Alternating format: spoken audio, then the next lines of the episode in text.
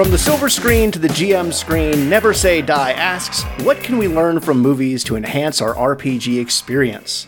This season, we're all about kids on bikes movies, where kids 18 years of age or younger get themselves into and out of trouble and keep their agency while doing so, usually in a specific location, which is essential to the plot.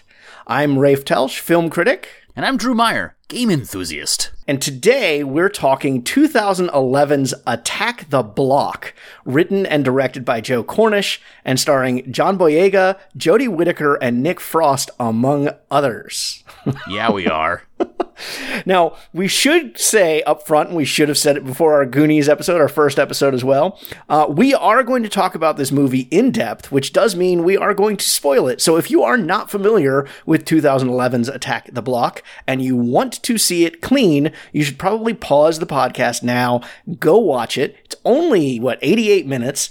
88 minutes, and that's three of those are credits. Right, right. And then come back and listen to the rest of this because we are going to talk about it in depth, which means we probably will spoil some elements of it. And uh, it's it's a nifty movie. It's worth seeing. Uh, I, I, don't know that spoilers would have ruined my uh, viewing experience, but just to get that out there, we do talk about the movies in depth. So, Drew, this movie sits at 90% at Rotten Tomatoes uh, with an audience score of 75%. So this is something that the critics liked uh, more than the audiences, but that's still a pretty positive movie. Do you want to give us your elevator pitch for this movie? Yeah, okay. How about this? Slang spouting South London youths kill an alien that interrupts at their criminal activities and then they have to retreat to their council estate homes pursued by the slain alien's bigger potential mates. There you go. Slang spouting? Slang spouting. All right, listen, there is so much patois. There is so much character that is built in the language that is used in this film that to not include it in the elevator pitch for this would be uh, as criminal as the youths themselves. Yeah, I, I agree, and and I I have to say I appreciate a piece of guidance you gave me because I had not seen this movie before, and you suggested uh, watching it with the subtitles on because it is uh, very uh, deep British accents spoken throughout, uh, especially as you get into that almost Cockney rhyming type uh, slang that's in it. Sure. So. Yeah, and I, I, think one of the things, and, and I don't want anyone to hear this and feel like, ooh, maybe I shouldn't watch it. Um, I think f- as an American, uh, it take is going to take you a little bit of time. I bet if you 30 minutes into the movie, if you turned those subtitles off, you'd be fine. Yeah. I think it just takes a moment for us to kind of get a feel for what is being said. Uh, but that's not a bad thing. It no. really, I think, in the same way that the location is a character in this film, the language feels like its own kind of unique touch to it. Uh, and I, I, for one, really love it. Yeah, it definitely helps build the bond between the group that, you know, that they are all kind of throwing about the same kind of slang. But we'll, we'll get to more about that a yeah, little sure. later. You, this was your choice. It was, yeah. Why did you choose Attack the Block as your pick for this month's film? You know, it's funny because knowing that you were going to ask this question, I, w- I wrote down a list of things. I was like, okay, why why did I? I mean, I I know why. I, I had like a couple of different reasons. But then I realized I actually had a lot. So we'll go with the, the most ephemeral one. Uh, it's not often that we can talk about a movie in November that takes place on November, right? So it's it's November 5th, it's Guy Fawkes Night. I mean, that's the real main reason, right? We're, we're doing it to celebration of the Gunpowder Plot Night. No, of course not. Um, okay, so there are a couple of reasons. One, you had never seen this, and this is, uh, I, I love introducing this film to people uh, because you are right. You mentioned it earlier. This is not as well known as it probably should be. Uh, I'm playing my hand a little bit here, but I really like this film. Two, I really like this film. Uh, and one of the reasons I like it, is specifically for this podcast, for the purposes of this podcast, is it subverts a lot of what the Goonies represents as far as this genre is concerned with kids on bikes. It is modern it is a challenge. Uh, you you know we mentioned this in our inter- intermission last time. That is one of the few kids on bikes films that takes place in contemporary times where people have cell phones. And even though you know at the time of recording in 2021, this film is 10 years old. Right. Um, the technology has changed dramatically, but I don't think it necessarily affects the film as much. And it does help maybe key in some changes that we could add add in a role playing aspect of it. Right. And that's just for contemporary times. It's also a very violent film, uh, and combat is going to and combat and violence are going to solve quite a few of the problems that present themselves. Again, very different from the Goonies. So it's really nice to be able to see this in comparison to a film that we essentially said was the classic, the setup for for uh, kids on bikes films.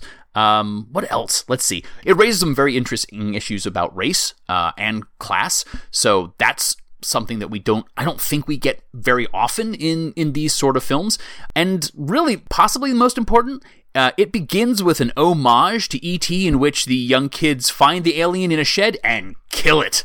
So, um, see, if if Elliot had just done that, would have saved me a lot of grief growing up. So, I, I had not thought about that opening being an homage to E.T., but I guess in, in some ways you're right. oh, there's there's a sh- almost shot by shot where they frame the the kind of the shed in the backdrop. Yeah, I, I just I, I I hadn't caught those. So that's the heck, that's something to watch the film again just to to check those out.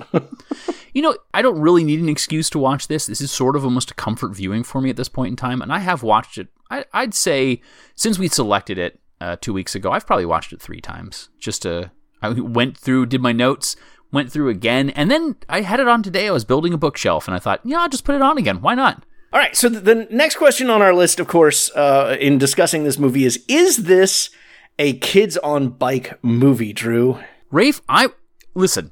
I wouldn't have selected this if I didn't think it was a kids on bikes movie. So my question to you, Rafe, is: Do you think that this is a kids on bikes movie? I'm iffy on it.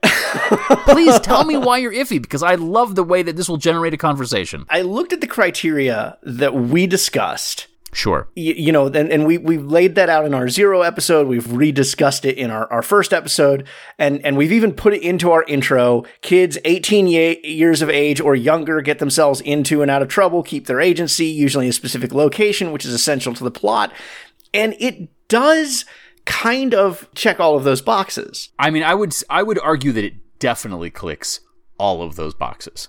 But the issue I have one, and this is getting late into the film, is our leader, our, our group leader, uh, um, Moses, played by John Boyega, doesn't look like a kid. And the female member who ends up coming along with the group, played by Jodie Whittaker, Sam, is not a kid. Uh, we have several other characters introduced who are not kids. So there is a lot of uh, an older presence. And even the kids that are in this are teens, um, although we do have two little ones uh, introduced uh, along the way. So I feel like the age is a factor. Like I, I went through a lot of this movie thinking, I mean, because there's even conversations about learning stuff at university and, and such. And then it's revealed late in the film that, that Moses is only 15 Right. and I, I I suspend a lot of disbelief in a movie where you have uh, wolf, bear, alien type things running around, but I don't know that John Boyega as a 15 year old is within that willing suspension of disbelief. Well, considering that John Boyega was 18 years old when he made this film, he still counts as a teenager. And everybody else, and that's sort of, I think, really one of the more important parts of the film is that reveal of his true age when it makes you realize that there is this young gentleman who is, sorry. I, I should definitely, definitely not say gentleman. It's just one of the things that I say. That's my own patois coming out there. Uh, when Yeah. you see this, uh, these youths acting the way they have, are and behaving the way they are at the council estates, and it, it is a made. There's an assumption being made really early on when you can't see their faces, right? When they show up um, to circle Jodie Whittaker with masks on, that they could be at any age. But Right. the individuals who are actually doing the work, who have the agency, are all 18 years or un- under the entire time. And while we have in almost every single Kids on Bikes movie, there is at least one background adult who helps them, almost without fail. Goonies is an exception to the rule, but except for Sloth, right? So Sloth sort of, uh, while is physically an adult, uh, you can argue, you know, uh, whether or not Sloth becomes his sort of like more like a Goonie because of his mental age or what his abilities are. And while Jodie Whittaker is definitely helpful throughout it, her role changes so often from being that of victim to being kind of unwilling partner to willing partner to quasi I don't want to say quasi savior because you know the way the movie ends, it's it's ambiguous what happens next. But you know, uh, uh, Brewis not doesn't really affect too much. He is sort of along for the ride. I, I think none of the other adults really have as much of an effect with them. For instance, Yeah. if you were to remove them and it was just the teens, I don't think you get a, that different of a film. Right. With the exception of Jodie Whittaker. Right. No, and I and I think that's valid. Um, I, I mean, I, I think if you go by the criteria, and and I, I think it comes down to the criteria that we've laid down versus a criteria in my head. Sure. Um, by the criteria that we've laid down, yes, it is a kids on bikes movie. I would not, if I had just watched this of my own accord, I would not consider this a kids on bikes movie just on its own. I would not put this in the same category with stuff like The Goonies or E.T. or uh, what was the one I watched? Uh, the the end of the world, Rim of Rim of the World, or whatever that one Right, is. Right, sure. Uh, I, I would not put it in the same category with those, but I, I guess looking at it from that point, yeah, I mean, it is a kids on bikes, but there's a lot of older presence here. You're right. The, the kids are still the ones with agency. Um, the other thing I found really interesting about this that I don't think can be said of any of the other kids on bikes movies that, w- that, that I've seen on our list is at the very beginning of this film, the kids on the bikes are antagonist. They're not protagonist. We are introduced to them as bad guys. Yes, And agreed. then we switch to them and they're still kind of bad guys throughout the whole thing. I mean, there's drug use and there's profanity and there's, as you said, weapons. I mean, these are not the Goonies. no, they're not. And here's the thing, too. The subgenre of kids on bikes is very pliable. And Yeah. I, what I like about it is we are going to have adventure films. We're going to have horror films. We're going to have science fiction films.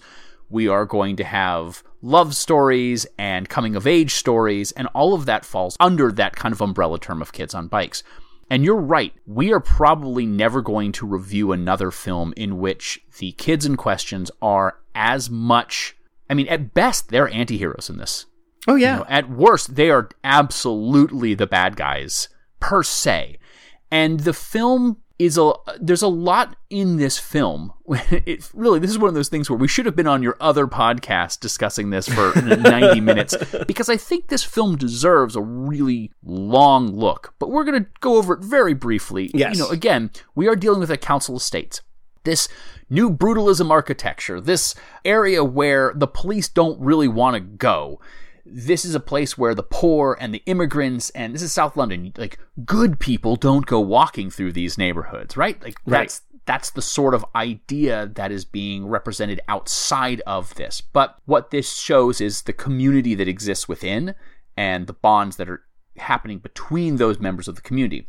So I think this film is asking us to suspend some original biases, but at the same time, they're not saying that our biases aren't unfounded in, in a certain way, right? Like, Right, you're, right. You're absolutely right.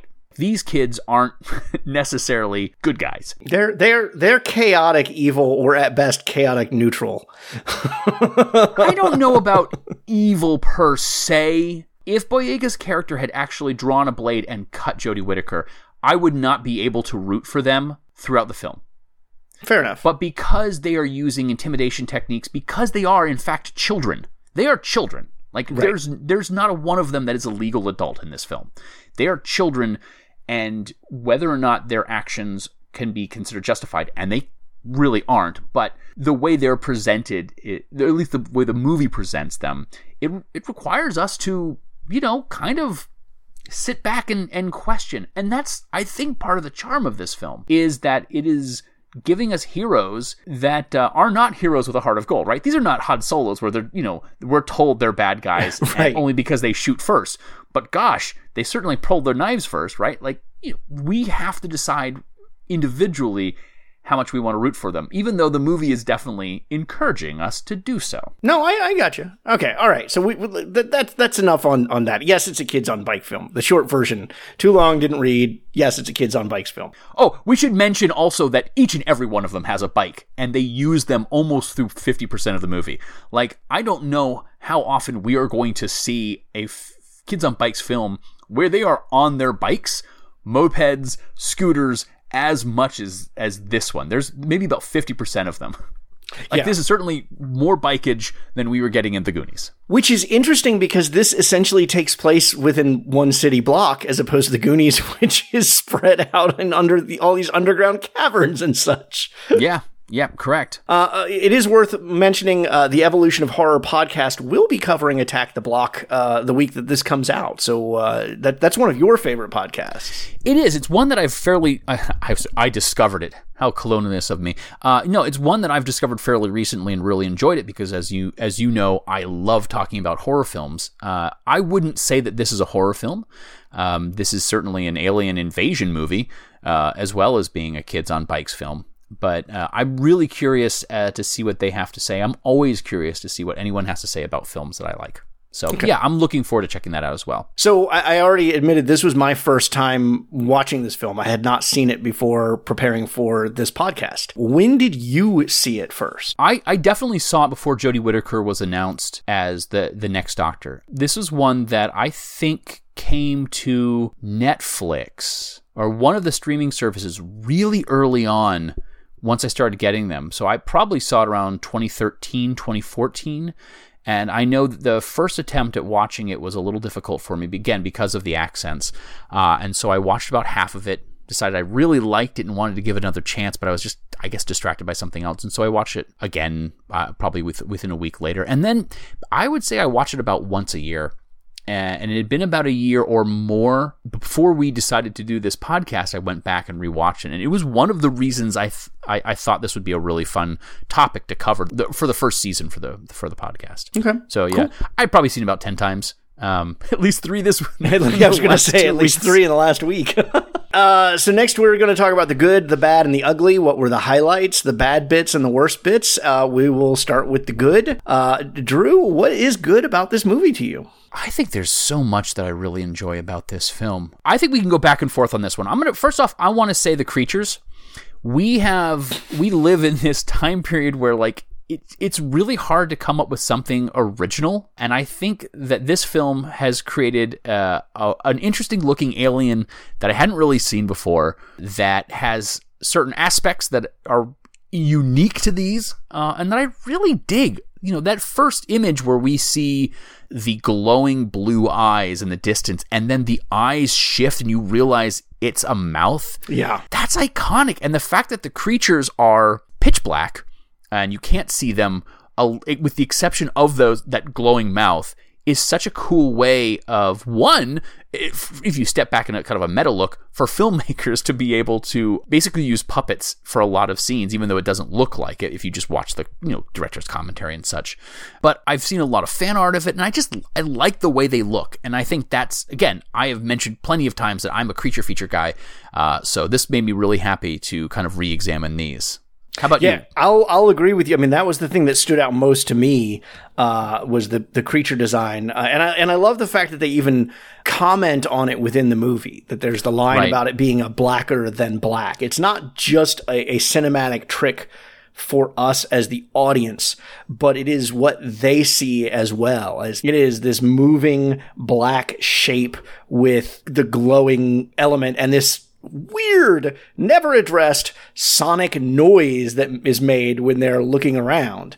Yeah, I mean they sort of address it as being echolocation because the creatures don't have eyes, right? Like Right. we as we as Earth people can kind of associate that lack of eyes, nighttime creature, bat-like thing, and I, I don't know how much of it is really uh, addressed. I think we just kind of have to read into it in the same way that I don't know when looking at something like Tremors, where you kind of have to just accept certain aspects of of those creatures as being working within the plot. Right. So yeah, I really and and of course I've talked about my preference for practical effects. It gives the actors something to react to. And uh, you know, as an actor, a big part of acting is reacting and it's a hell of a lot easier to react when you've got this scary puppet there uh, to interact with as opposed to, oh, look at the dot. And pretend something's there. It, it, it, to me it makes for a better film all in all by as much as you can use practical effects, and I really appreciate that element of this film. Yeah, well, tell me something else you like about it because I got I got plenty more, but I don't want to hog the uh, mic. I, I liked the chemistry between the boys. Once I finally got past the fact that these are the kids I would yell at to get off my lawn, uh, once I finally started getting to know the kids, I really appreciated, and a lot of this has to do with that patois that you talked about earlier. You know, the way they banter off each other, the way they harass each other, and like you have the two, as I said, the little ones, and the little ones is my own private joke because when you had the scene at the beginning where they encounter the alien, my brain went to this is feels like like an urban version of Lord of the Flies because these kids are not being supervised. They're not, and this is the behavior that they've fallen to. Um, and in Lord of the Flies, there's a distinction between the big and the little uns. Um, sure. But you've got these little kids who look up to this gang that they they want to be a part of this gang. They want to adopt their own street names instead of the names that they've actually been born with. The chemistry between, and you really got the feeling like, especially when they get into the drug storyline, where you have Hi-Hatz who is, you know, kind of the drug kingpin that they're encountering. Mm-hmm. And you know, Hi-Hatz doesn't give a darn about any of the people who work for him. And I mean, hell, we see that when uh, when the, they first encounter the alien and uh, Tonks is uh, taken out, not the Harry Potter character, but you really quickly get the feeling with this gang that even though Moses is the leader, he's the leader because they all respect him and because he would do anything for any of them. It doesn't feel like the same relationship that Hi-Hatz has with his stooges. Here, they they feel. I mean, I hate to be cliche and I hate to go there, but I just needed Vin Diesel to drive up and start talking about family because that's what it right. felt like. There's that moment where they are fleeing the the aliens in the vehicle. They've just saved Moses. They crash into Hi-Hatz Hi-Hatz pulls a gun on Moses, and the moment he does, without hesitation, the rest of the crew pull their makeshift weapons. Right. They are going to back their their leader, they're going to back their friend. And I mean, you know, it's a narrative shorthand, but I have a thing for loyalty right. in, in films, and I loved it. It made me realize that even though physically they may not be capable, they worked together as a team. This is something right. that you know they're best friends. They hang out with each other. They it's ride and die with these kids, and uh, just seeing that, I think that's the turning point where you're really you kind of root for them and feel like they have a chance. Right, exactly. And as I said, I, once I got past the idea that this was kind of a group of thugs, uh, I was able to see that and accept that, and that made me like these characters a lot more than I did after the first, you know, ten minutes of the movie. So yeah, yeah, we don't ever have to worry about them turning on each other which right. is very important, right? Especially, especially when we start talking about the role playing aspect of this group. You know, just like the Goonies, Goonies never say die. These members who, you know, would have been interesting if they had given themselves uh, a, a name, right? Like we right. see the very first thing that we see as Jodie Whittaker's kind of walking through is their tags, uh, spray painted on the walls, but it doesn't say, you know, like, oh, we're the Block Five or something along those lines. But I kind of like that they didn't do that because I think it would have I, I, don't know. I think it would have been too. I, I think this. There's a part of this that feels kind of genuine with these characters that I think them making up a stupid name for themselves at you know 15, 16, however years old would have taken away from. I absolutely agree with you. And then and that's something else I really want to emphasize that I love, not just like but love, is that when you deal with a movie in which your main actors are kids, there is a certain level of acting that you can expect. Right and it usually bottoms out at a certain point. And at no point in time in this film was I ever taken out of the film by the acting. Each and every one of those kids feels genuine. Yeah. Uh, I believe them. I believe the way they speak, the way they act. I believe, and part of this is, and just to step back, you know, look behind the curtain, is that when Joe Cornish, you know, again, we should probably mention Joe Cornish's first film, right? This is his right. his his debut film. When he wrote a script, he showed it to his actors, and they said, yeah, but we wouldn't talk like that. And so they are responsible for the dialogue and a lot of the interaction. So they brought something to it. So it's It's not an adult trying to write the way kids relate to one another. We are not getting a scene where Steve Buscemi is like, "Hello, fellow youths," or whatever it is, right? Like they're they're doing their thing. If I were writing this, I would have just it would have been terrible. They would have it would have been laughable. So uh, yeah, agreed. I think the and I think the acting across the across the board, regardless of who is involved, I think the acting in this film is really good, really believable. Yeah. Well, while you're talking about script, that's another thing that I did think was very good about this is that it moves. We, we mentioned earlier, it's like 88 minutes. It moves at a good pace. Um, there is some bad in that. I'll get to that in a minute. Uh, but it knows like Joe Cornish uh, knows an audience's mindset. And I mm-hmm. found mm-hmm. that the movie was answering questions right about the time that my brain was asking them. So it wasn't me sitting here wondering, well, what about this? Well, what about this? Well, what about this? It was instead me going, well, what about the, oh, that's, there's the answer right there in this, in the movie. Like it, it, it really did a good job of informing the audience what they needed to know right around the time that they would be asking it anyway. Yeah. The script is good uh, in certain aspects of it. There's certainly My Bad will evolve the script as well. But there's also some showing that isn't telling that I really liked, where we get to see even you know we are presented as these kids as being troubled troubled youth, but when they come back to their homes, the homes were whoever did the set design for this film did a great job because it's usually very warm. There's usually somebody in the house that our youths look up to. Like you know, there's there's usually a parent there. We mm-hmm. get to mm-hmm. see almost all of their rooms. Uh, there's this you know scene where they they're going to go out and hunt these aliens who they think are you know going to easily be dispatched, and they go and get their improvised weapons.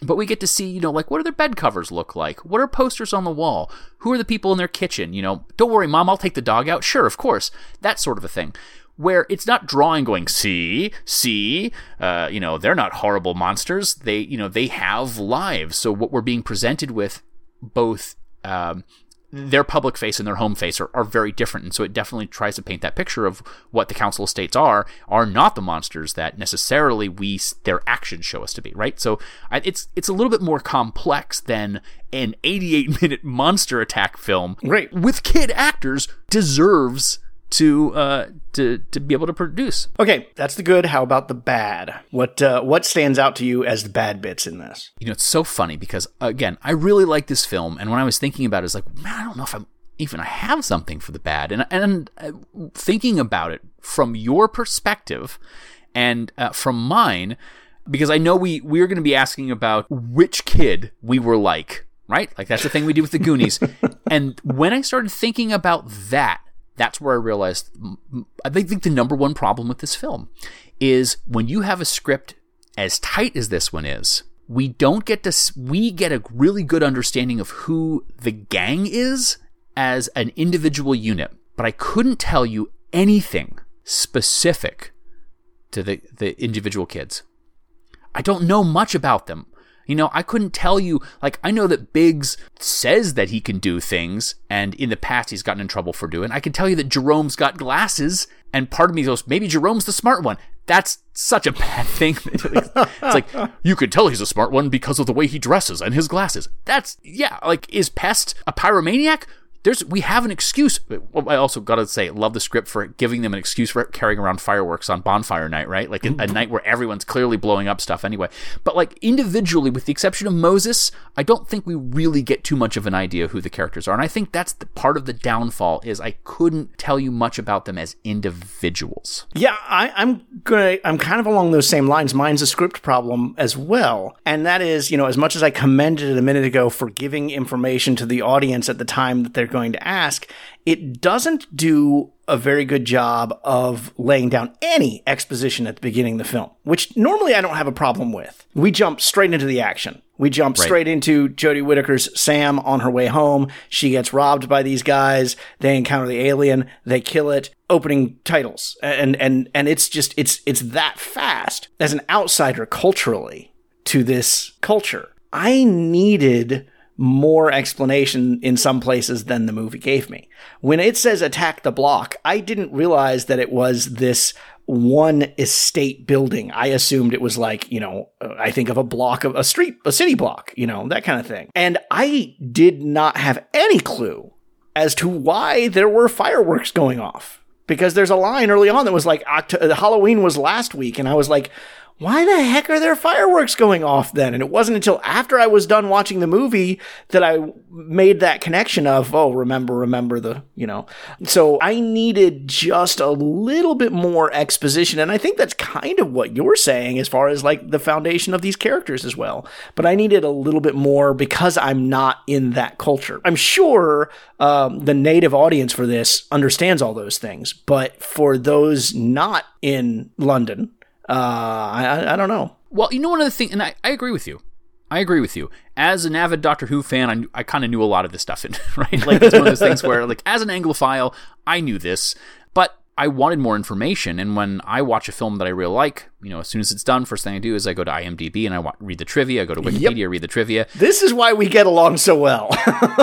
and it leads me down these rabbit holes. Um, you know, there when we start talking about the RPG, there's some resources that I think people should take a look at.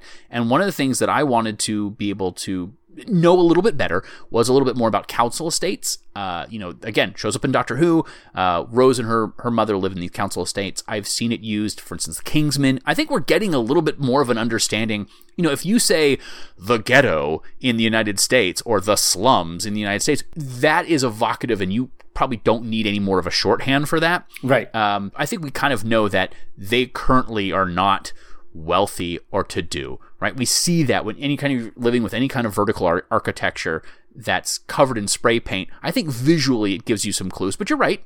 You're right. You, you, you need to do more.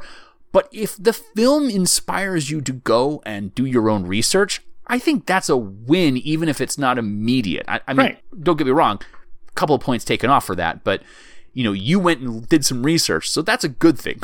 All right, that's the bad. What about the ugly? I don't think there's anything ugly in this film. I don't think there's anything that's so. The, the uh, aliens, the aliens are kind of ugly, Drew.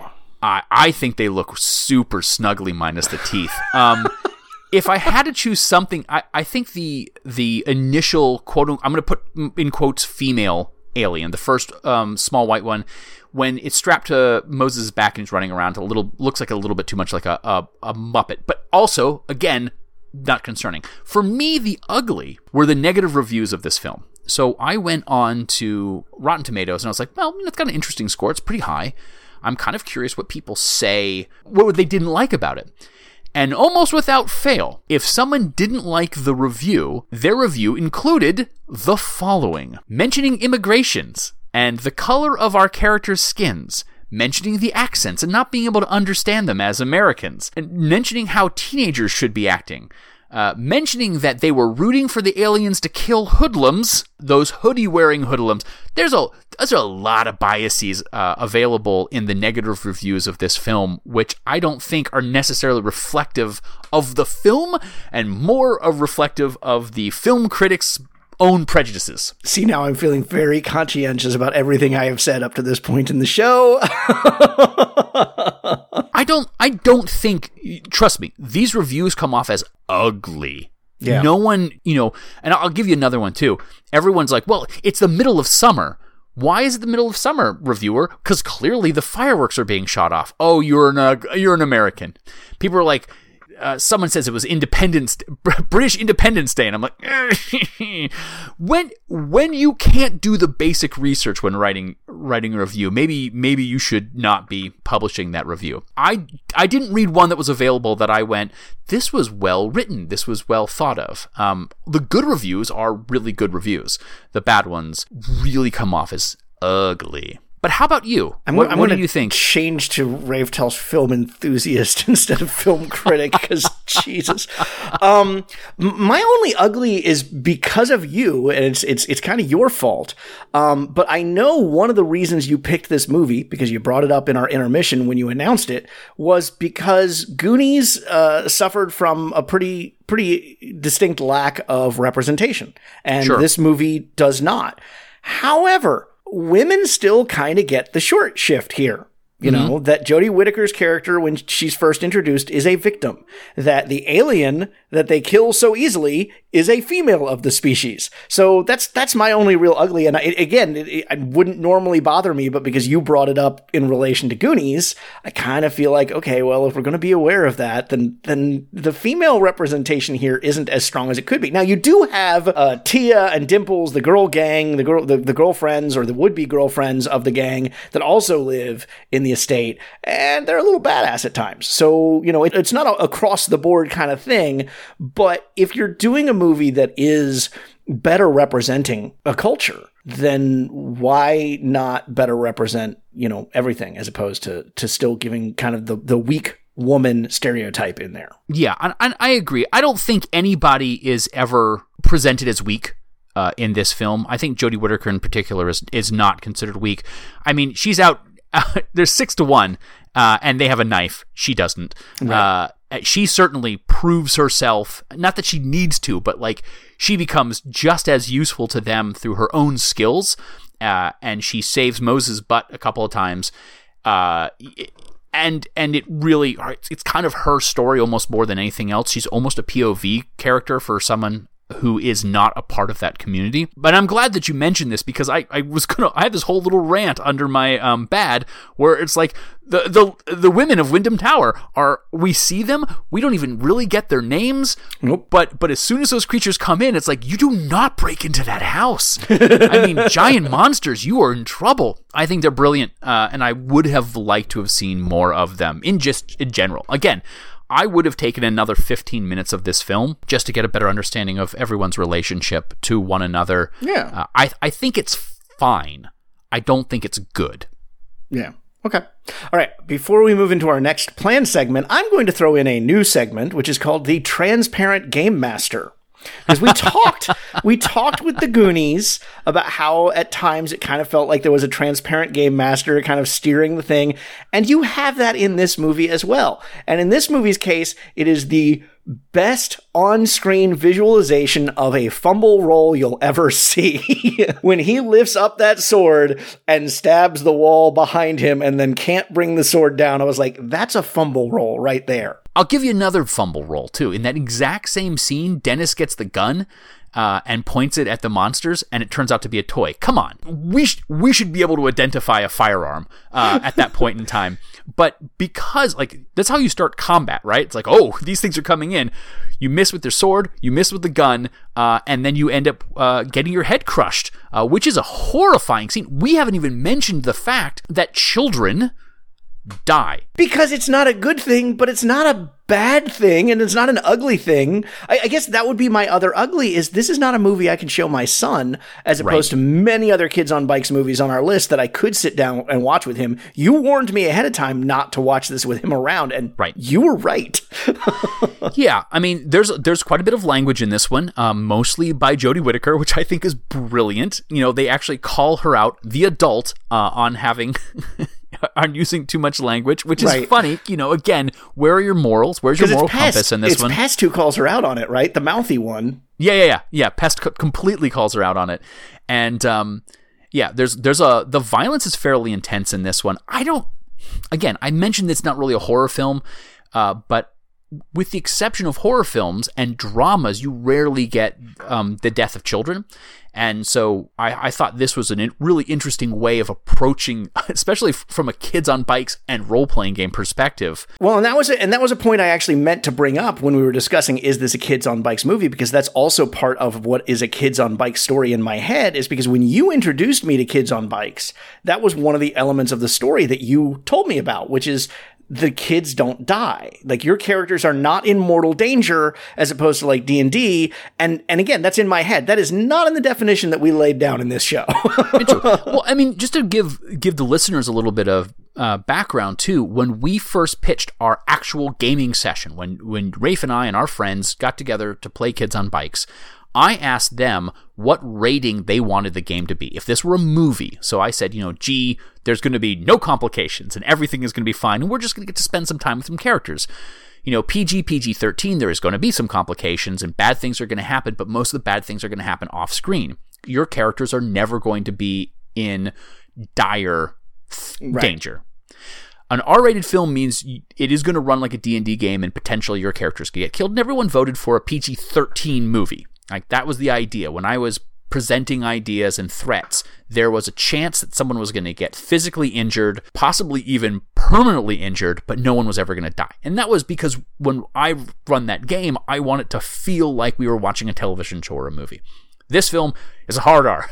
like, uh, and since we aren't really used to seeing kids get killed in film, just in general, like you and I, we, we when we did the review of The Blob, like there's a again spoilers for The Blob. A kid dies, um, some teens die, but like an actual child dies, and it's shocking because you don't see that very often. And right. we get multiple deaths in this, um, and these are their friends, and because of the frenetic pace, again, very similar to Goonies, a very frenetic pace, we never get to see these kids deal with the death of their friends outside of the immediately happening. Uh, right. because they, they are too busy running. Like you there's a there is a whole other story once this film ends and oh, everyone yeah. is having to deal with their trauma. like their home is destroyed.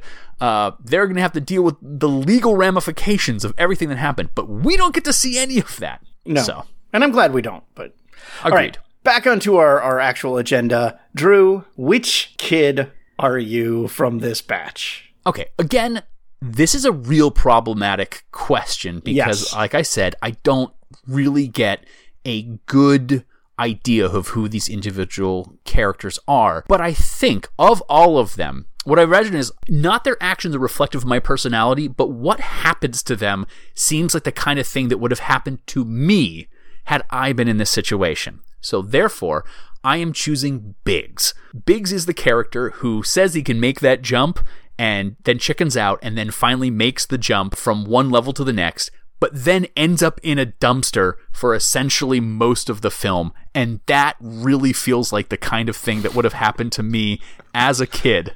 Um, yeah. So it was it was going to be either Pest or Biggz. I think I have to go with Biggz. I think Pest is far too confident to have been me at that age. Okay. How about you? I uh, have never attempted to mug anyone, uh, so that kind of leaves me only a couple of characters left, and I, I don't get high regularly. So I'm Sam. I'm I'm the educated one among all the rest. so you're choosing not to. I would have assumed with that setup you were going to say probs or mayhem. Um, I almost uh, went that direction. yeah, I get it. I, I, you know, it yeah i think i think that's perfectly reasonable um, because i think she does even though she is an adult in this situation uh, she is certainly a a character that is probably the most relatable for us and I would almost call foul if I thought these characters were well developed. But I, again, don't think they are. I think you can grasp at whatever straws you need to. I think that's perfectly fair. I, I applaud your, your choices, sir. All right, it is time to review Attack the Block. Uh, reminder we review these movies on a uh, two axis scale, uh, rating 1 to 10 on how good of a film it is, and then how good is it within the genre, in this case, Kids on Bikes. So we'll start with how good of a film overall you think it is. Drew, how good is Attack the Block? I really like this film. I, I think I may have said that once or twice. So I'm yeah. going to give this, out of 10, I'm actually going to give this an 8.5. I think the rewatchability of this film is great, and even with the problems that it has, with the lack of characters, I don't think it's necessarily a character driven film, as it so much it is as an action and message driven film. Uh, I think it's, I think it's, uh, yeah, I think it's up there. So eight and a half for me. Okay. Uh, it, it's funny. I think we're going the reverse of what we did for Goonies because uh, mm-hmm. I'm going to go a little lower. And I think part of that is my familiarity with it because I have not seen it, you know, 10 times or so like you have. Uh, I definitely do think I will revisit it, but I, I think I'm going to put it just a little lower at like a seven and a half. Uh, sure. Out of 10. As I said, I think there's a little bit of expository issues as far as like, developing the setting to someone who's an outsider, developing this, the characters uh, beyond just you know that surface level that I think could have been improved upon. Uh, but I don't have any complaints about anything. I mean, the practical effects are wonderful. The uh, performances, as you said, are, are wonderful. Um, I, I, do wish this was a movie I could show my kid, but you know that's not. I'm not going to take points off of a movie because I can't show it to my son. right? Yeah. Okay. Uh, we like to review our films both as you know what we thought about them uh, as films and then how they hold up in the genre of kids on bikes. I almost feel like I just need to mention that on the last episode where we did this, we both rated Goonies a 10 out of 10. Yes, we In did. the genre because it sort of feels like the backbone of how all other films are compared. And is, and just saying, it's one of the reasons I chose Attack the Block is to compare it specifically to the Goonies. And so now I'm really curious as to how you rate this film within the genre of kids on bikes, given that you have had some questions about its relatability to that genre. The the next sound you hear will be Drew disconnecting from this, and we will not get to the role playing game part of. um, no, I think I, I as a as I said, if I watched this without prompting, if I had just put this on, and it had been on in my watch list for a while, um, I don't think I would have thought of this as a kids on bikes story. I think I would have thought of it more as an alien invasion type movie. So I'm going lower than probably you'd like, and I'm going to say I think it's a six as far as a kids on bike movie. Um, I think as an alien invasion movie, it would be rated a lot higher. Um, but I I have some issues with it as a kids on bikes movie because we start out with unlikable protagonists who are frankly antagonistic to begin with. Uh, there are character deaths which in my head shouldn't happen in a kids on bike movie. Although I do have one that I may pick in the future that that that has that, so I'm hypocritical there. Um, but I think I think a six out of ten. How about you? Well, uh, this may very well be, again, mentioning that I haven't watched all the Kids on Bikes films, uh, one of my favorite. This actually might be one of my favorite films within the genre of science fiction. I really, again, dig this film. I'm going to give it an 8.5 out of 10 Wow. Beca- because of all the things that you just mentioned, because it subverts the genre itself in such a way, I feel it is the exception that proves the rule. Uh, because we can point, we can really, I'm glad that we chose Goonies and Attack the Block as our first two films to review, because I really feel like everything else is sort of going to bounce between these uh, in, in many ways. And I think most of our films are kind of f- going to fall into that, and not many of you are going to go outside, though I have a couple of ones that I think might surprise you, but we'll see about that. But again, I think given the choice, I'm going to hurt your feelings here, I'm sorry, buddy, but given the choice, I would much rather watch Attack the Block than I would Goonies. Because the nostalgia factor just, uh, yeah. Yeah. Yeah. While I still agree that Goonies is kind of that Ur kids on bikes film, which kind of all adventure movies with kids on bikes kind of attains to, I think this is a, a, a film I enjoy more because it makes me think a little bit more. So, That's yeah, fair. I'm going much higher than you are, Yes. clearly. But I'm not disappointed in in your score because it just means that you, you you have your opinions about it, and I appreciate your opinions. but here's the important part, Rafe yes. not just who we are, it's not what we think about it. It's that when we look at this film, we get to draft one of the characters presented in this for our Kids on Bikes draft. Now, before we choose, a couple of things. Folks, one of the things that Rafe and I have decided on is whoever is the person to suggest the film, they get to pick second. Right. Right? so you get to propose a film with the full knowledge that you may not get the character that you wanted. Rafe proposed the Goonies. I snuck data out from underneath him. Uh, I'm going to choose Attack the Block. I have no idea what Rafe is going to say, but I guess we should mention this too. When we drafted last time, Rafe, who did you choose for your team? Uh, I chose Mikey from the Goonies. Right. And I chose Data from the Goonies, right? So we are going to get seven kids, right? These are mundane characters. They don't have their own superpowers. Uh, they are kids on bikes. And then we can also choose one adult. So, right, there's usually an adult in the background. We've mentioned it with in this film. You know, it could be Jodie Whittaker. Rafe could choose Brewis. Uh, I guess Ron from Ron's Weed Room. Probably not. Um, But it's Nick Frost, so it is Nick know. Frost. One of the things we didn't mention too is that I think that some reviewers didn't like this film because when you have a film that is produced by Edgar Wright, you're going to go in with that kind of, ooh, is this going to be like the new Shaun of the Dead? And it's very much not, even though I think there's a little wink and a nod to those types of genres subverting the own, their, those films subverting their own genres, right? Like, you know, Shaun of the Dead isn't a horror film. As it's not even a com it's like a comedy romance horror film? It's a lot going on in those and i think there's a lot going on in this one. But that's not what we're doing right now. Now we're choosing we are drafting. So with all of our kids available to us and potentially some adults rafe you get to go first who is going to be your draft from Attack the Block? Oh, this has been a tough one. Um, I have been going back and forth about this all day.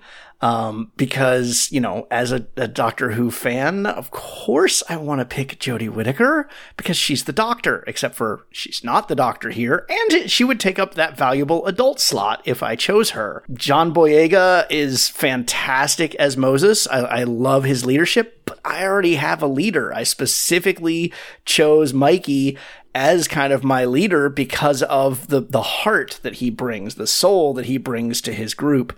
So uh, I I don't feel like I can go with either of those. Part of me really wants to go with Dennis, uh, who as you said, he doesn't really do much in the movie, but he has a dog. Now, the dog dies. We should add that in as well. So, the, so we never really get to see his relationship with his dog, uh, but he has one, which tells me he's not a completely terrible person. But I think, I think I am going to go with the kid who brings the baseball bat and the fireworks and a hell of a mouth on him because uh, Mikey can deal with a, char- character with a mouth, and I'm going to add Pest to my lineup.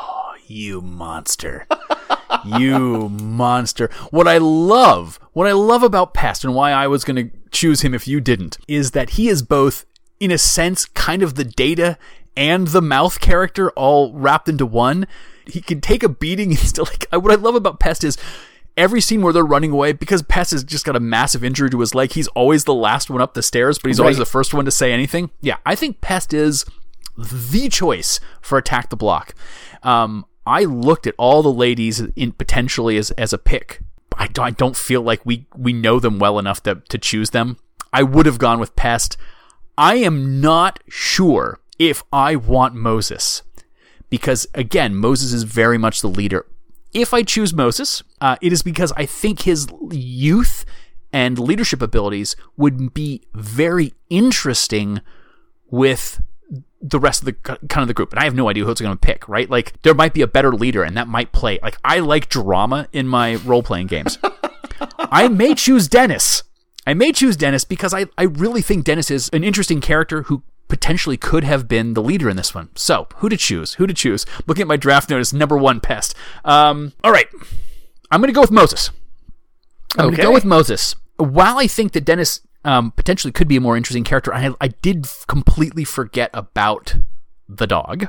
I think that Moses will do what is best for his team. And if another leader joins who he feels makes the right choice, I think he probably wouldn't step to them. But if he does feel like they aren't making the right choice, he will take over. And I think that will play out interestingly in a role playing scenario if I draft another leader. So I am going to go with John Boyega's character Moses for this one. All right. Well, that ties up our movie discussion part of the show. We're going to take a quick break. And when we come back, we will start talking about how to gamify Attack the Block.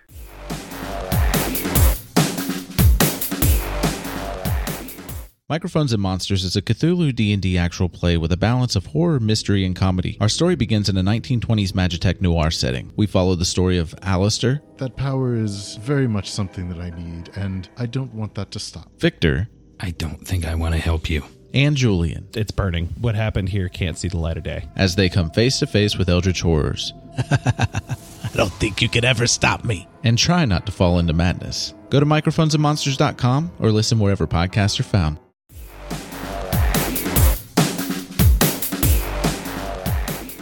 All right, welcome back. It is now time for us to discuss the gamification of Attack the Block. This is the section where we try to distill the spirit of the film and set up a way for you, the players, to run Attack the Block regardless of the system that you are using, right? So, in order to do this, we have to figure out what exactly makes Attack the Block Attack the Block. And we like to call that the truth. So, regardless of what system you would be using, what things do you have to include to make your game feel like you are playing in Attack the Block? So, Rafe, I'm going to start first with one of my suggestions for one of my truths here. Sure. Uh, I think really at the at the very heart of this, this is a base under siege adventure right? Which could mean anything. There's tons of tons of films that are based under siege, but I think this is the important part because we are playing to the strengths of a location that is Wyndham Towers this is your turf, right? As your players, you are going to be familiar with this. Uh, so you're on familiar ground. You have advantage over most of the threats that we're going to be dealing with here because this is your home. Uh, if someone attacks your home, you got to protect your home, right? I think that's possibly one of the most key elements to attack the block. What do you think about that? Uh, yeah, I, I, I think we want to refrain from making it home alone, though. So I think it's important that it's it, it, while it is your turf, it is not necessarily your home. I like the idea that it's an estate like like this, you know, mm-hmm. it's that project housing or or or such. Um, yeah, I think that's a, that is an important element of this. And right, so just uh, and unlike the Goonies, right, we're not dealing with traps. This is not something that you're necessarily going to be laying out, you know, traps for the creatures or or whatever it is that is attacking you.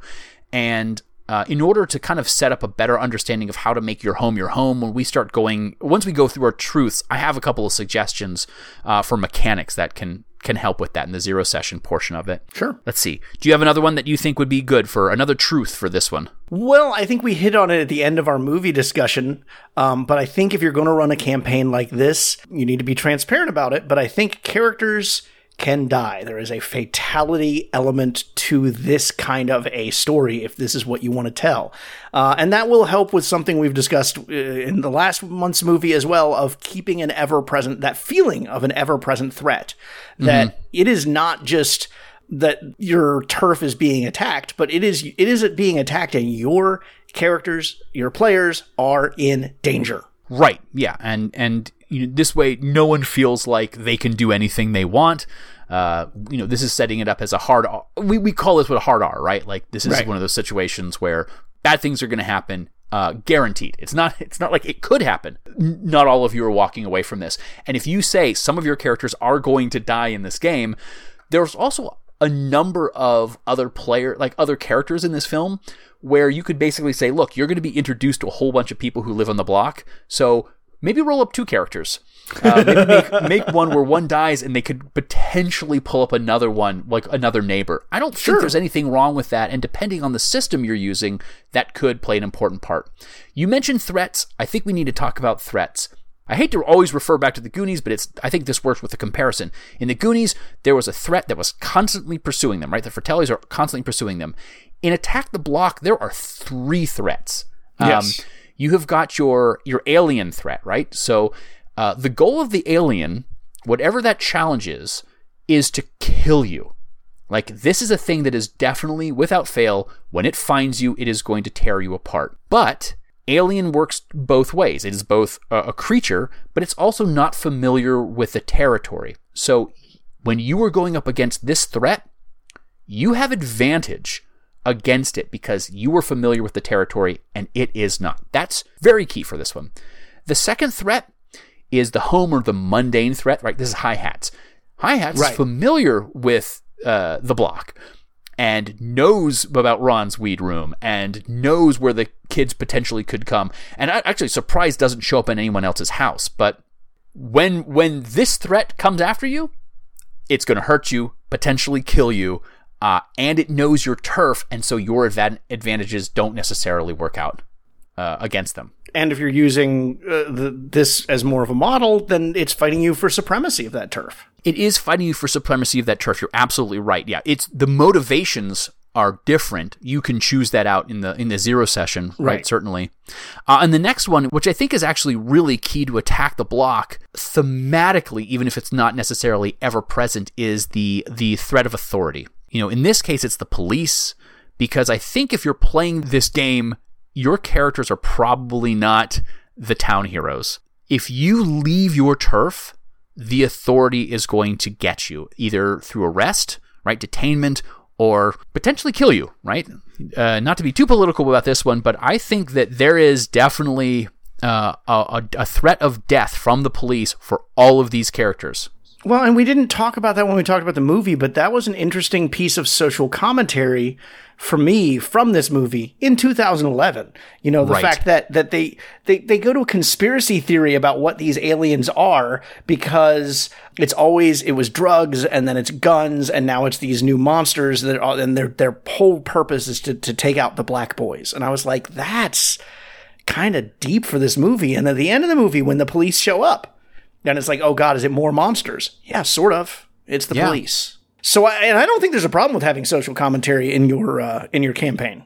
Oh no, and it's de- but definitely one of those things too, where I think you decide to have that conversation in your session zero with your players ahead of time. But I think if you're playing Attack the Block, if you're doing, if you're being inspired by it, then that has got to be part of it. I got one more truth. Uh, this originally, when I was thinking about this, started as a game mechanic, but I think it's also it, it kind of plays off of what we were just talking about. Your characters are either marked or unmarked, right? So the reason that uh, Moses is getting attacked by the, and a lot of these kids are being attacked directly by these creatures is they have these pheromones on them. That doesn't necessarily have to be the same thing, but the antagonists have marked you somehow. So it could be a contract hit.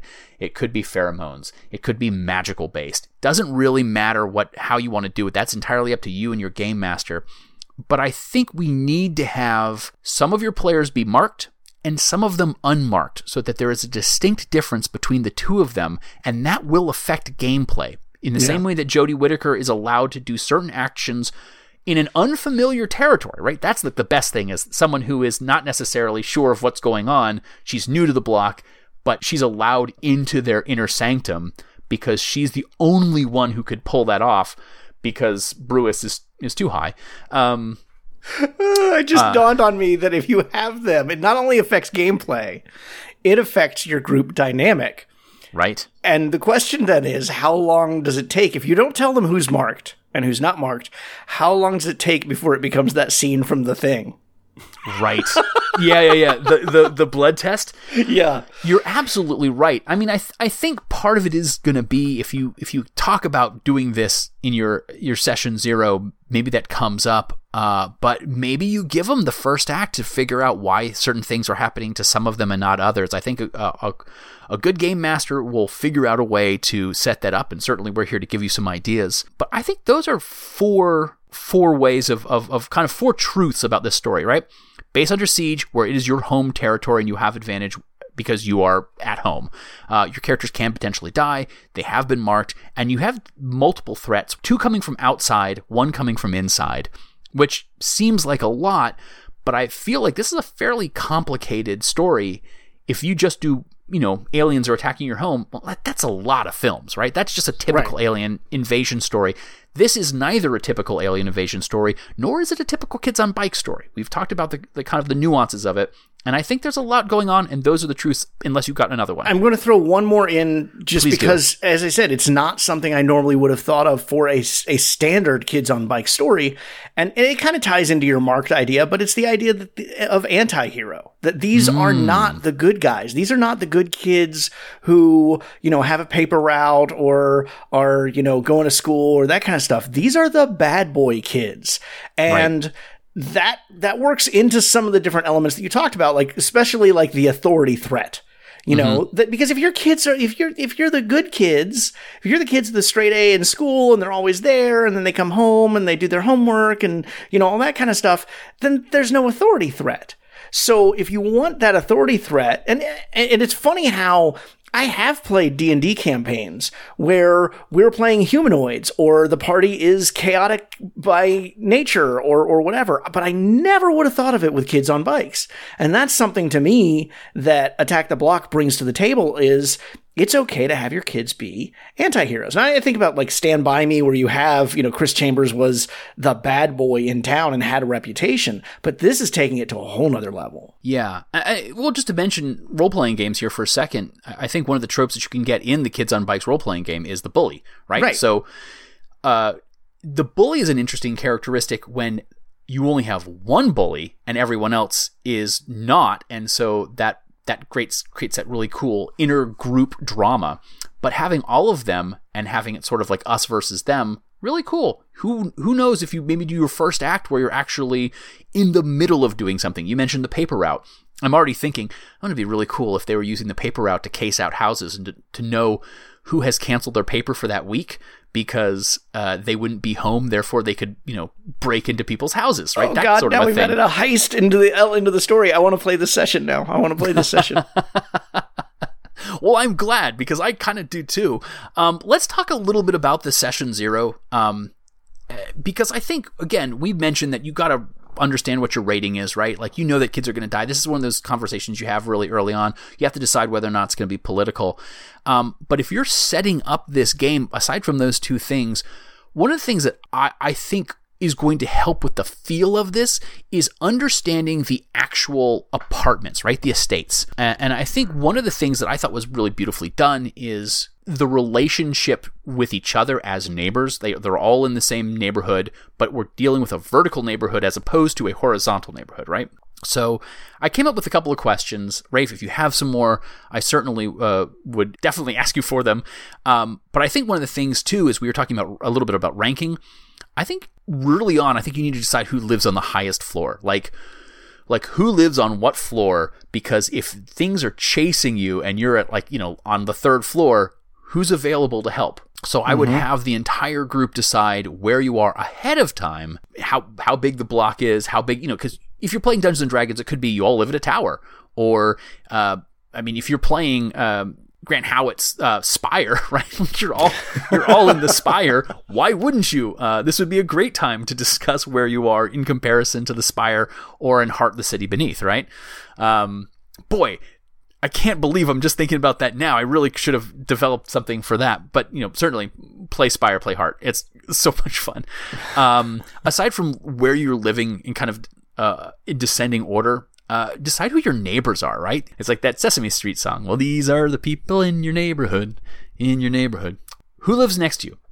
Who is across the hall from you? If, Right. if that's a kind of a thing. And then, like, I would ask each individual player to come up with a neighbor who distrusts you and why. Like, what have you done to, um, you know, perhaps you and your friends decided to mug them, and that may come into play if one of them happens to be a nurse and you know you're hurt and uh, they aren't going to help you suddenly or if if the, you have to convince them or persuade them or even threaten and intimidate them to help you.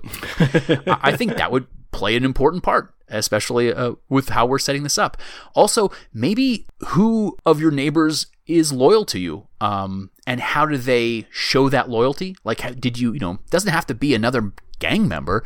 It could be that you know, one of these boys who looks tough on the outside takes care of a, an elderly neighbor, makes sure they're being fed all right, gets their groceries for them, right? Like they will protect the people in their block. So that might be kind of a, a cool thing to ask. Well, and I would extend that within the gang as well. Like, you Sure. know, within within that building that that group dynamic of you know uh, keeping the loyalty thing in mind. Like, who in Mm-hmm. your group do are you most loyal to? You know, Yeah, that's true. I don't you know, that like- I would bring the distrust element into it because we want them to be uh, a one unit, kind of like we get Agreed. in Attack the Block. But I would definitely go with the loyalty of who are you more loyal to Mm-hmm. and why. Like, bring up a story behind that. always fun. You know, if you're playing something like Fiasco, you have to come up with your relationship with the person sitting next to you. You know, maybe a, a good thing, but then a better thing. Yeah, I, I absolutely agreed. Or, you know, maybe uh, with that loyalty, we could come up with a mechanic where if the two of you are together, you might get some kind of bonuses. Like, Right. where it's like, okay, if if you're all working together as a group, this happens. If it's just you and Steve, uh, maybe you could do this because you were on that little league team, or guess they wouldn't be a little league; they would be on cricket or or a football. t- You know, that sort of a thing would be a really great way to kind of build those kind of maybe start off with icebreakers or trust activities. Right, right. Um, uh, I like the idea too that you have an advantage because of the actual location. So maybe what is something that you know about, and I keep on saying the block, but we're going to say your turf. Like, what is something that you know about the turf that no one else does? What is your special relationship? Where's like the best hiding place or a good storage spot? Or do you have the key to the janitor's closet or do you happen to know where there might be an escape tunnel? Something like that early on. And please make that known to your game master too so it gives us a chance to uh, play around because certainly if you're going to spend the time if you're going to take the time to create an advantage for yourself i want to give you an opportunity to take advantage of that advantage. What else? What other questions that we could have? I mean you know you don't have to i don't want everyone to have to make it a giant tome if you wanted to sit down and play this thing tonight but i think these kind of sort of cover cover that. So that's definitely something that you want to work on with your session zero. And here's here's one more, and I'm just so in love with this uh, idea. I'm not patting myself on the back, but I am. Rafe, I think if you and I are going to play this game and we're going to get a group of three or four other people together, before we even start playing, we need to come up with our own slang. Five to 10 slang phrases, little patois as a group. You do it together as a group. And I think as a game master, if my players are legitimately using this naturally, successfully, I'm going to give you a bonus because it's going to create an atmosphere and I think it's going to be super fun. It's one of those things where I can see us doing it for one game session and then that becoming an inside joke in that circle of friends like forever. So I think if you can come up with a couple of really good phrases and use them naturally and use them successfully, I think any game master it will reward you somehow. Game masters figure it out uh, because it's going to build that group dynamic. You know, again, this is this is a kind of slang that you make up. You know, think uh, NADSAT from the Clockwork Orange or Newspeak from 1984 or you know whatever the our South London kids are doing from Attack the Block. If you're a Doctor Who fan, uh, things that the Kang say in Paradise Towers. Uh, that's probably the most obscure reference I'm going to make, uh, and I apologize for it. I got one more, and, and just kind of a mechanic thing in the in the session zero, and that is come up with seniority, not just who the leader is, but I like the idea of who has been living here the longest. I think that would play in really interesting because if a character is going to die, for instance, let's say you're playing the Moses character and I'm playing the Dennis character, and it turns out that Moses gets eaten and Dennis suddenly has to take command of the group, I think kind of having seniority, not just in age, uh, would work. So you know, maybe come up ahead of time. It's not based on charisma score or intimidation, but figure out within the gang who has a seniority. So if someone does get taken out, then suddenly that hierarchy changes. Because if I'm expected to be that backup character, am I the Biggz the entire time? And suddenly everyone else dies and I have to, you know, go on uh, the offensive with Probs and mayhem. That changes the game completely. And that seniority kind of numeric indicator suddenly will switch things up. Although keeping in mind that by establishing seniority, you also are kind of establishing who's going to be marked if you are using that, uh, you know, that that supremacy for the turf type uh, storyline. Absolutely. Um, and when we start talking about the different systems that you could potentially play this attack the block on, I think that's there's a couple of games that really focus on that, so that'll work out really well with that. Well, let's talk a little bit about gaming mechanics and what sort of ideas that we can present. So, regardless of the system, some ideas that we think that not just the narrative aspects of it that give you the feel or the spirit of this film, but some mechanics that we could do. And the first is marked versus unmarked. I think we really need to emphasize that. And I love your idea of the players not knowing which is which. Oh, sure. I, I, was thinking maybe might be kind of an interesting is once they get an encounter of the game master also not I don't know. What do you think? Game Master should probably know, right? Oh yeah. Okay. So I was going to say maybe everyone gets so the game master doesn't think of it ahead of time. Maybe get like um, some cards that say marked or unmarked, pass them out, and then everyone flip it once, and they go, okay, you know that could sort of thing could happen if you if you want to go public marking or unmarking. Uh, otherwise, the game master has it. I think a reveal by the second act. You know, if you're doing a three hour session, definitely by hour two, uh, you're going to want to reveal that so that their strategies can change. But I think it's going to be really fun to see them flounder a little bit as they get their feet. Um, but once they get that marking, that's how we can set up Act Three's finale. And I think sure. that's a really good way of setting it up. What else? What other gaming ideas could we do here? Uh, what about something with the um, the creatures, the threat? I'm going to say threat, right? Because you may not be running them as creatures. I, I, like the idea of legit aliens, but depending on the system and the world that you're building in, uh, you may not be running aliens, right? You you just want to bring in Call of Cthulhu again, don't you? You know what I want to do is it's not so much Call of Cthulhu as a Call of Cthulhu supplement. Uh, there's one called Harlem Unbound, which is it is just Harlem during the the Harlem Renaissance, uh, where you have to play. This is a Chris Spivey book. Uh, you have to play as a marginalized character, um, and in a in a non marginalized world where you know the the real threat is just being not white. Um, that is one of the first thing that jumps up. But you're right, that is Cthulhu, and this is not really a Cthulhu esque game, though. There are a couple of horror games I think work really well with this.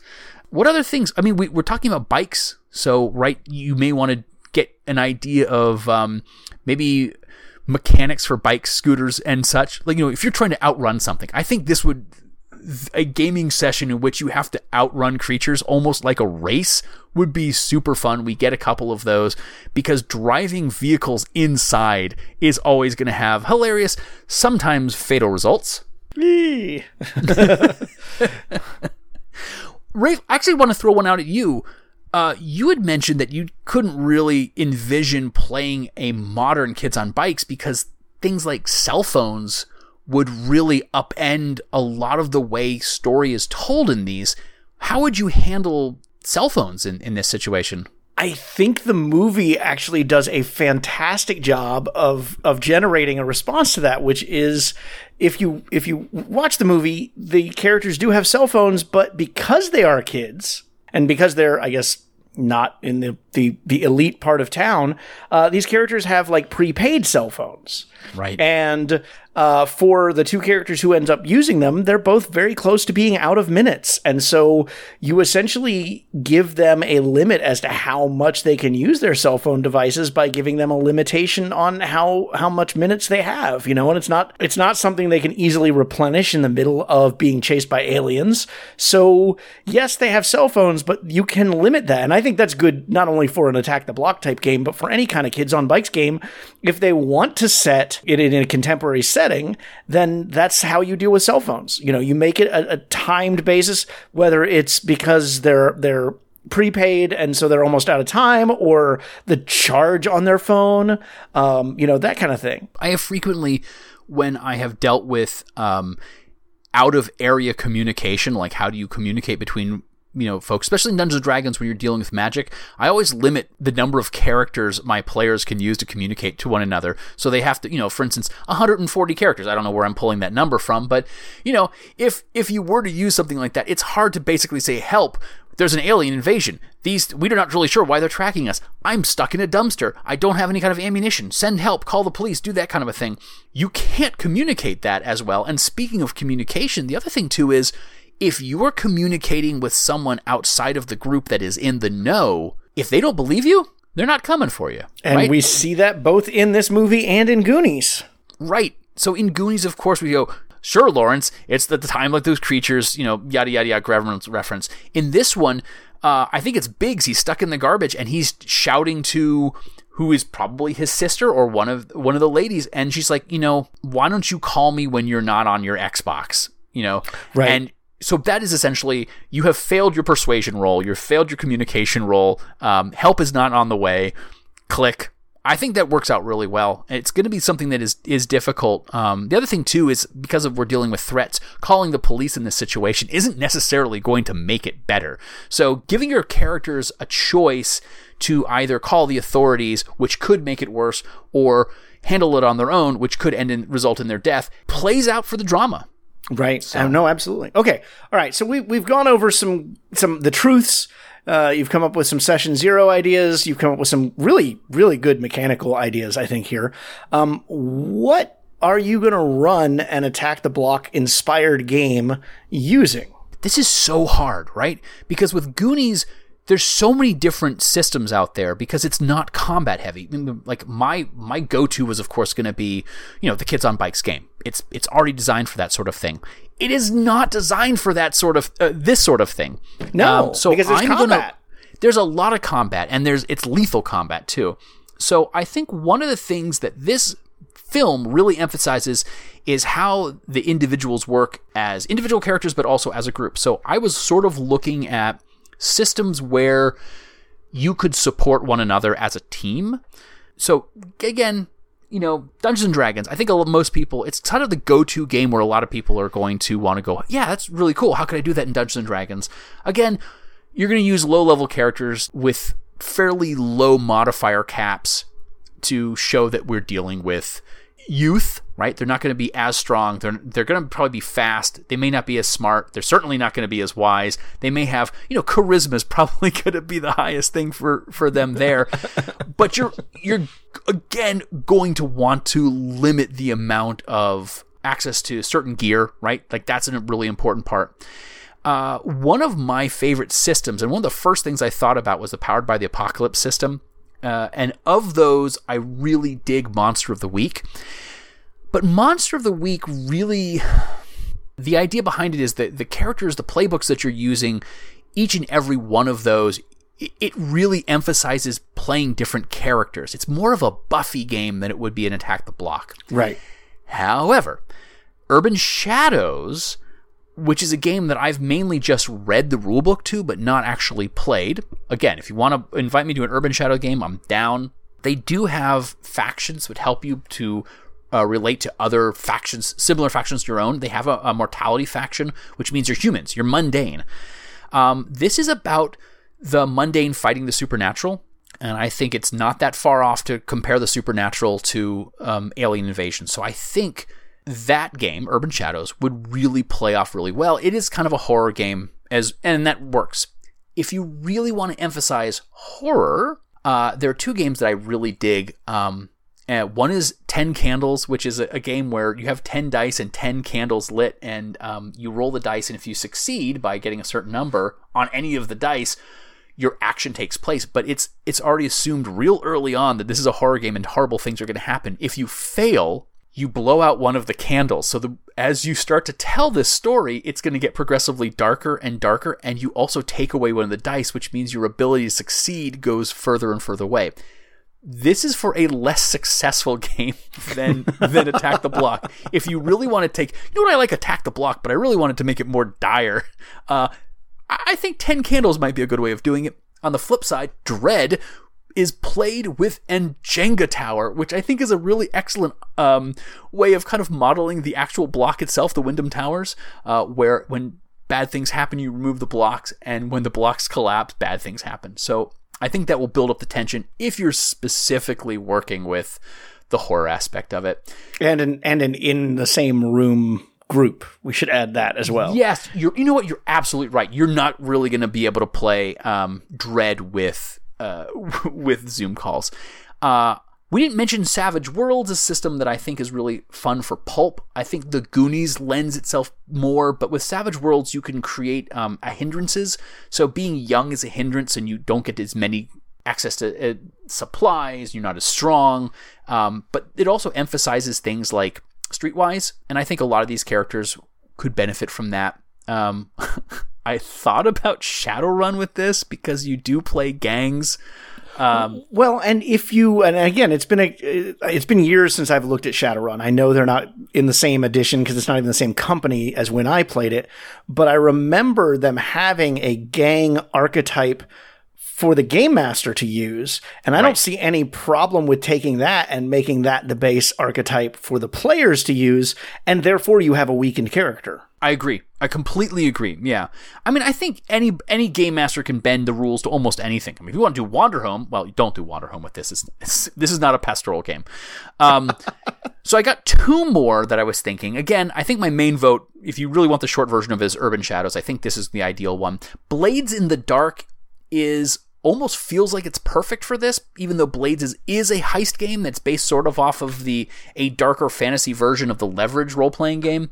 Um, but with Blades, you do have a lair, you do have turf, um, you do work as a team, you get to uh, activate uh, abilities as team members, and it's set up for you to be criminals, and it makes sense that you would have enemies within Duskwall, which is the city this takes place, but you could certainly design your neighborhood around the Wyndham Tower area. Uh, and the last thing is, I was looking at Fate today, um, again from Evil Hat Games, as one that I, we didn't bring up last time, but it is a, a pretty fun game where it works well with both um, statistics but also narrative. And I, I, I feel like you could this feels like less of a narrative game and more of a, a statistics game but again you could work with anything.